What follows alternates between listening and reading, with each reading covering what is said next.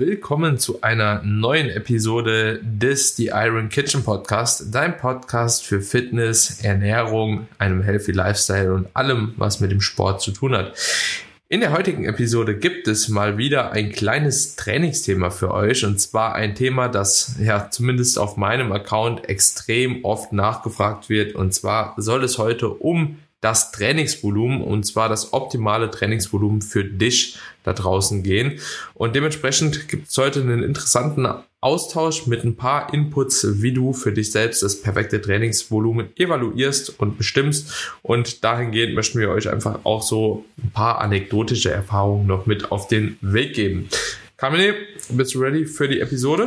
Yes, ich freue mich auch wieder ein bisschen was von dir zu lernen. Das ist ja mehr dein Thema. Also natürlich befasse ich mich auch viel mit Trainingsvolumen, aber muss zu meiner Schande gestehen, ich bin schon immer jemand gewesen, der wahrscheinlich sehr gerne auch mal über das Ziel hinausschießt auch ah, gut, aber ich habe auch eine hohe Trainingskapazität. Aber ich glaube, das sind alles Punkte, die wir heute auch mal besprechen können, vom Anfänger bis zum Fortgeschrittenen, wie sich das äh, Trainingsvolumen dann auch verändert mit steigendem Trainingslevel, aber auch dann natürlich eine Frage des Trainingssplits, was sich ja auch daraus ergibt. Ja, also wie teilt man das Volumen auf? Ich habe dir ja im Vorgespräch schon gesagt, dass ich jetzt hier gerade am Freitag ein paar sehr interessante Gespräche hatte mit ähm, einigen aus meiner Community, die dann ihre Trainingspläne von den Trainern vorgestellt haben, wo ich echt beide Hände über den Kopf zusammenschlagen musste. Also das Beispiel mit den 15 Übungen pro Trainingseinheit äh, bei einem Ganzkörpersplit dreimal die Woche war halt so wow, aber halt auch sehr oft so dieses typische Ding, viele Isolationsübungen zu machen, statt sich auf Grundübungen zu konzentrieren. Ja, dann teilweise auch ein viel zu niedriges Volumen, teilweise, also es äh, war bunt gemischt, aber da merkt man einfach, dass diese ganzen trainingswissenschaftlichen Kenntnisse fehlen. Und deswegen finde ich es auch wichtig, diesen, dieses Thema hier mal anzusprechen. Und du hast ja auch richtig gesagt, für dich. Denn Trainingsvolumen ist immer sehr individuell und auch nicht immer nur abhängig vom Trainingslevel. Es gibt Leute, die verkraften auch genetisch gesehen mehr und es gibt Leute, die verkraften genetisch gesehen weniger. Und deswegen ist auch ganz viel in sich reinhören, gucken, wie man sich am nächsten Tag fühlt, adaptieren, nachjustieren und sich nicht irgendwie auf eine pauschale Aussage verlassen. Das ist so ein bisschen wie beim Kalorienhaushalt bestimmen. Natürlich kannst du einen Orientierungswert festlegen und allgemeingültig sagen, so, das ist laut deiner Berechnung ungefähr dein Maß oder das ist laut der Trainingswissenschaften ein gutes Volumen, aber vielleicht bist du da drunter, vielleicht bist du da drüber. So immer nachjustieren. Das, was wir hier an Informationen rausgeben, sind viele theoretische und natürlich auch viele praxisorientierte Werte, aber sie sind nicht in Stein gemeißelt und es bedeutet nicht, dass sie zu dir 100 Prozent passen. Ja, definitiv sehr valide Punkte. Und wenn es darum geht, auch das Trainingsvolumen herauszufinden, dann hast du jetzt schon auch viele Faktoren mit benannt, was natürlich auch immer ein treibender Faktor ist, beziehungsweise was immer berücksichtigt werden muss, wie auch in der letzten Episode schon beim Kalorienverbrauch besprochen, Geschlecht, Genetik, Alter, Trainingserfahrung, allgemeines Fitnesslevel und vieles mehr. Also es spielen sehr, sehr viele Faktoren damit ein, wenn es darum geht, das optimale Trainingsvolumen zu finden. Wenn wir einfach jetzt mal hier so eine kleine Pauschalaussage bezüglich des Volumens treffen möchten, für die meisten Personen, dann ist es so, dass ein Trainingsvolumen von 10 bis 20 Sätzen ungefähr für die meisten Personen zutreffend sein wird. Ja, und das auf zwei Trainingseinheiten für eine Muskelgruppe, also quasi eine Muskelgruppe zweimal die Woche trainiert. Dann kann man sagen, dass dieses Volumen für die meisten eben zutreffend sein wird. Allerdings gibt es auch hier, sage ich mal, ja, Athleten, die drüber hinausfallen. Ne? Athleten, die sehr, sehr viel fit sind, Athleten, die extrem viel schlafen. Keine Ahnung. Und es gibt natürlich auch Leute, die einfach gar nicht das Volumen verkraften können aufgrund von hohen externen Stressoren beispielsweise, ja, also oder auch einem niedrigen Fitnesslevel allgemein, die brauchen einfach auch deutlich weniger Volumen. Also nach oben und nach unten gibt es da halt eben Ausnahmen ähm, und dementsprechend ist das nicht in Stein gemeißelt. Aber für die meisten, sage ich jetzt mal für 80 bis 90 Prozent aller Leute sollten 10 bis 20 Sätze definitiv äh, ein guter Richtwert sein, beziehungsweise einen guten Richttrack darstellen. Jetzt ist die Frage, die Leute werden wahrscheinlich jetzt als erstes gedacht haben, ja cool, 10 bis 20 ist aber halt eben auch eine große Spanne. Ne? So, was ist denn jetzt halt das Richtige? So 10 bis 20 ist so nichts aussagend irgendwo, ne? Weil ja, letzten Endes, man kann 20 Sätze machen, man kann aber auch 10 Sätze machen. Was jetzt wichtig ist zu verstehen, ist, dass du eventuell mit 10 Sätzen Fortschritte machen kannst und auch mit 20 Sätzen Fortschritte machen kannst. Ihr könnt euch das so vorstellen, als ob das Trainingsvolumen, das optimale Trainingsvolumen so auf einer ja, umgedrehten U-Kurve ist. Ja, ich stelle euch einfach ein U vor, das ihr einmal auf den Kopf stellt. So. Wenn ihr 10 Sätze macht, dann seid ihr eventuell, wenn ihr trotzdem weiterhin Fortschritte damit erzielt im Training, also eine Kraftsteigerung erzielt, auf der einen Seite, auf der Vorderseite der U-Kurve und wenn ihr 20 Sätze macht, dann seid ihr auf der anderen Seite der U-Kurve, ja, wenn ihr trotzdem auch damit Fortschritte macht. Das bedeutet, es könnte sein, dass ihr mit 10 und mit 20 Sätzen Fortschritte macht, aber die besten Fortschritte, ja, würdet ihr eventuell mit 15 machen, weil ihr dann genau auf der Spitze seid, ja. Das bedeutet wiederum, 20 Sätze können zutreffend sein für dich, aber mit mehr Aufwand verbunden sein, als überhaupt, ja, das Ganze bedarf. Ne? Kosten-Nutzen-Effekt schlussendlich. Genau. Also die Frage ist dann, bist du bereit, diese mehr Sätze zu investieren, um diese paar Prozentpunkte potenziell noch rauszuholen? Das ist ja die Frage wenn du sie überhaupt damit rausholen kannst. Was halt äh, da glaube ich aber auch spannend ist und die Frage wird sicherlich kommen, ja, woran erkenne ich denn jetzt, ob ich jetzt bei 10, 15 oder 20 ähm, optimal liege? Ja, und das geht eigentlich nur, wenn man einmal einen kleinen Volumen-Setback macht. Ja, das bedeutet, man muss erstmal eine Phase einstreuen, weil die meisten Leute machen eigentlich zu viel Volumen. Ich kenne sehr, sehr wenige, die mhm. wirklich ambitioniert auch trainieren und wirklich Muskeln aufbauen wollen, die zu wenig machen, weil jeder denkt immer, mehr ist gleich mehr, mehr Muskelkater ist gleich mehr Wachstum und so weiter und so fort.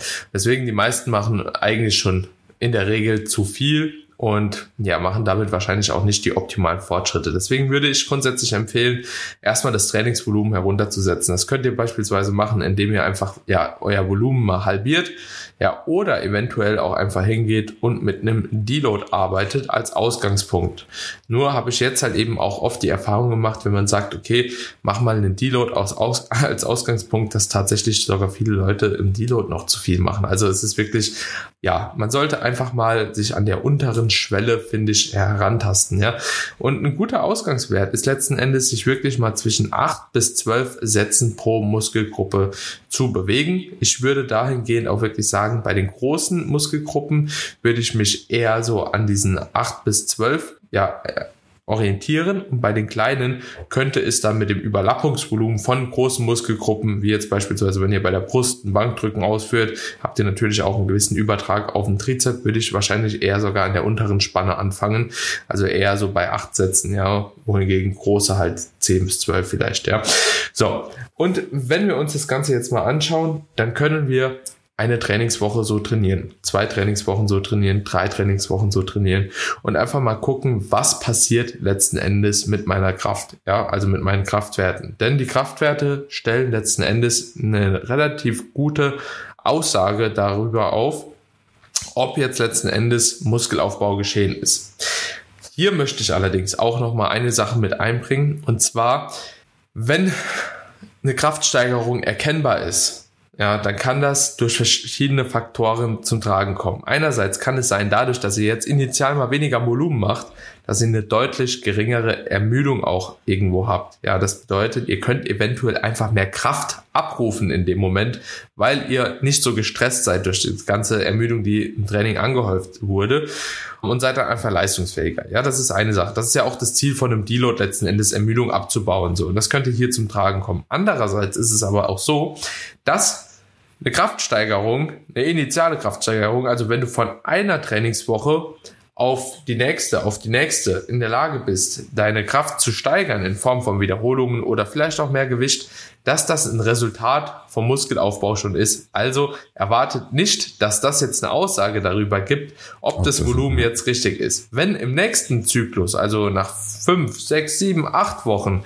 letzten Endes da weiterhin Kraftsteigerungen sind, dann könnt ihr davon ausgehen, okay, das Volumen hat soweit gepasst. Deswegen müssen wir uns eigentlich auf andere Faktoren beziehen, ja, die initial, sage ich jetzt mal, eine Aussage darüber treffen, ist das jetzt das richtige Volumen oder nicht, weil du kannst ja nicht immer acht, neun, zehn Wochen warten, so bis du dann halt eben entscheidest, okay, waren die acht Sätze jetzt genug oder war das jetzt nicht genug? Deswegen gibt's halt eben Faktoren, wie beispielsweise der Schlaf, der Pump, aber auch halt eben die Ermüdung allgemein, das Stresslevel und auch das Wohlbefinden einfach, die eine Aussage darüber geben, ob du jetzt mit einem richtigen Volumen arbeitest oder nicht. Hast du zu niedrig oder zu wenig Volumen, wirst du wahrscheinlich einen schlechten Pump haben, beziehungsweise auch einfach gar keinen Pump erzeugen können überhaupt über das Training. Ähm, wirst wahrscheinlich auch dauerhaft ziemlich energiegeladen sein. Ja, jetzt aber halt eben auch nach dem Training dich nie ausgelockt fühlen, du wirst nie Muskelkater haben und so weiter und so fort. Also das sind äh, so Faktoren, die halt eben sagen können, okay, du hast zu wenig Volumen. Hast du zu viel Volumen, leidet wahrscheinlich deine Schlafqualität, kann auch die Schlaflänge leiden. Es kann sowas kommen wie halt eben hormonelle Anpassungen, sprich du hast eventuell keinen Hunger mehr, äh, Libido-Verlust, ja, Lethargie. Es kann aber auch halt eben kein Pump mehr im Training halt eben durch die akkumulierte Ermüdung halt eben zum Tragen kommen und vieles mehr. Also man muss immer so diese Symptome evaluieren und das ja. bedarf natürlich ein bisschen Erfahrung und Geduld. Und wenn ihr selbst das nicht evaluieren könnt, kann man auch hier nochmal vielleicht erwähnen, dann sucht euch auf jeden Fall einen Coach. Auch wir haben einen Coach im Team, der das, beziehungsweise die das mit euch dann auch letzten Endes angeht, sodass ihr für euch auch ein gutes Trainingsvolumen evaluieren könnt. Und wenn ihr ja, letzten Endes dahingehend alleine arbeiten möchtet, ja, dann solltet ihr auf diese Symptome hören. Und ich würde es dann so machen, dass ich an der unteren Spanne anfange, die ich eben schon benannt habe, die Symptome von Woche zu Woche evaluiere und dann langsam, ja, das Volumen einfach um zwei Sätze immer wieder erhöhe.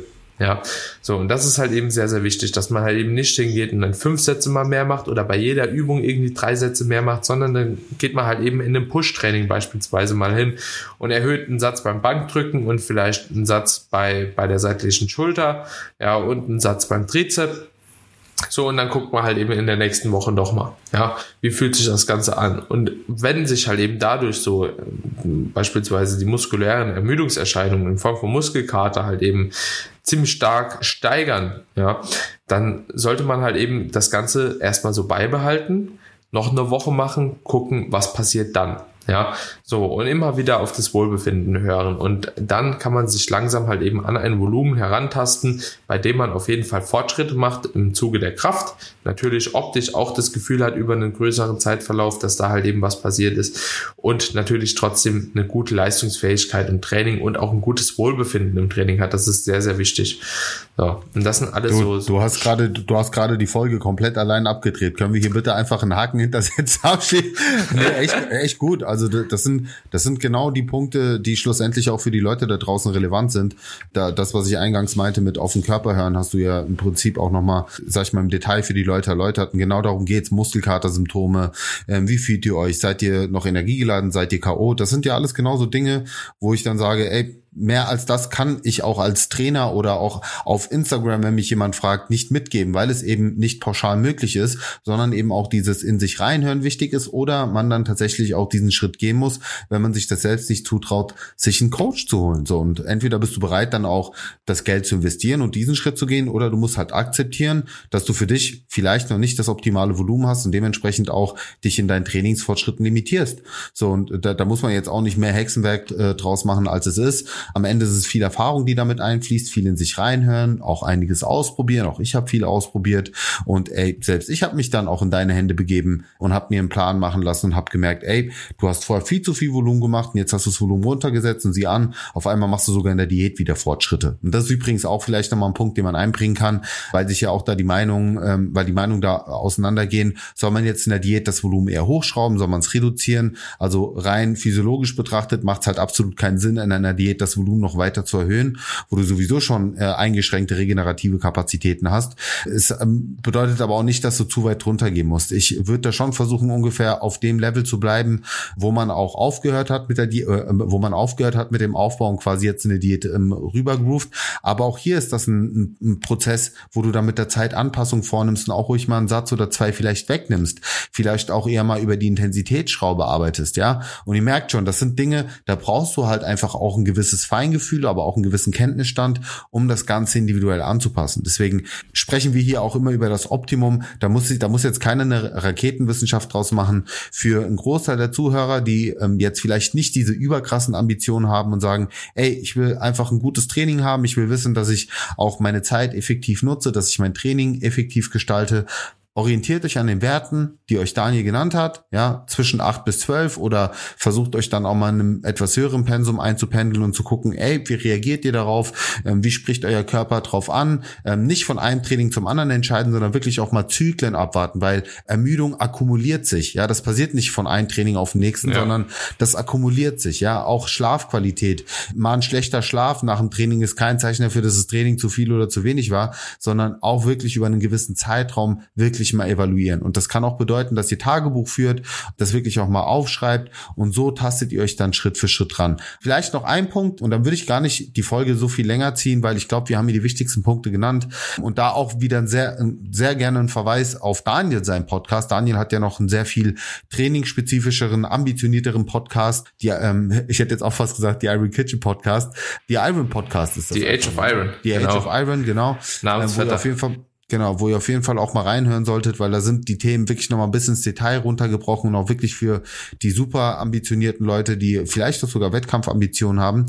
Aber bei Frauen ist es tatsächlich so, dass man allgemein sagen kann, Frauen verkraften in der Regel auch ein höheres Volumen als Männer. Das ist äh, sehr spannend.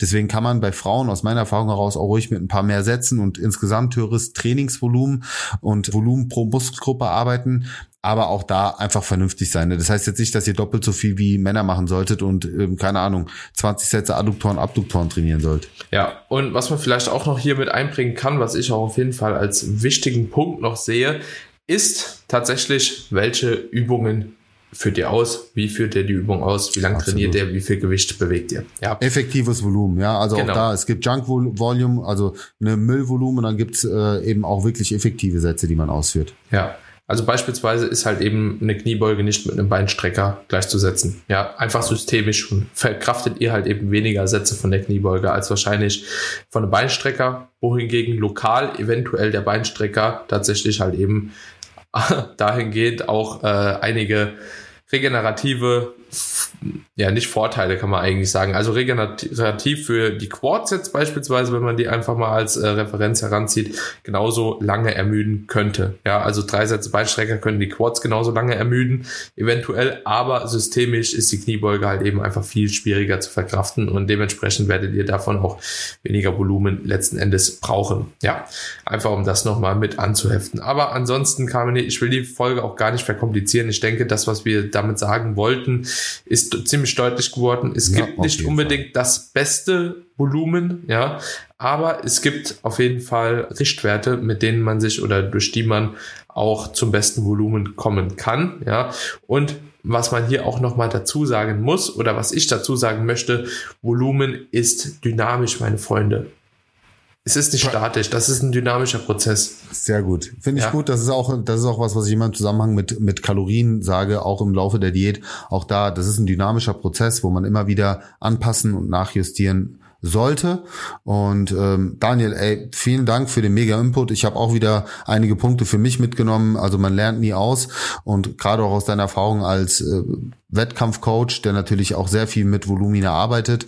Einfach nochmal spannend zu wissen, dass du natürlich auch mit vielen Referenzen arbeitest, mit denen ich auch arbeite, im Sinne von ähm, äh, Biofeedback und so weiter, aber auch nochmal ein paar ganz klare Kennzahlen mitzugeben, wie man das Volumen von Anfang an mit so einem Setback ansetzt und das Ganze dann eben mit der Zeit immer wieder nachjustiert. Also mega Input. Ich glaube, da kann jeder auch was aus der Folge mitnehmen, wenn er wirklich jetzt auch die Motivation mitbringt und sagt, hey, ich bin jetzt auch mal bereit, diese Schritte zu gehen, auch mal ein bisschen auszuprobieren und so weiter, dann wird er definitiv auch das für sich optimale Volumen finden, was ja auch Sinn und Zweck dieser Episode war. Ja, sehr, sehr cool, mein Lieber. Freut mich wie immer, dass wir nochmal hier geschafft haben, auf jeden Fall so eine coole Episode rauszuhauen. Auch in der Geschwindigkeit muss ja nicht immer länger sein als notwendig. Und dementsprechend, Leute, wenn euch die Episode gefallen hat, wenn die Episode euch geholfen hat, dann lasst gerne ein kleines Feedback da. Ja, teilt die Episode in eurer Story, so dass noch mehr Leute auch wissen, wie man das perfekte Trainingsvolumen für sich selbst evaluiert.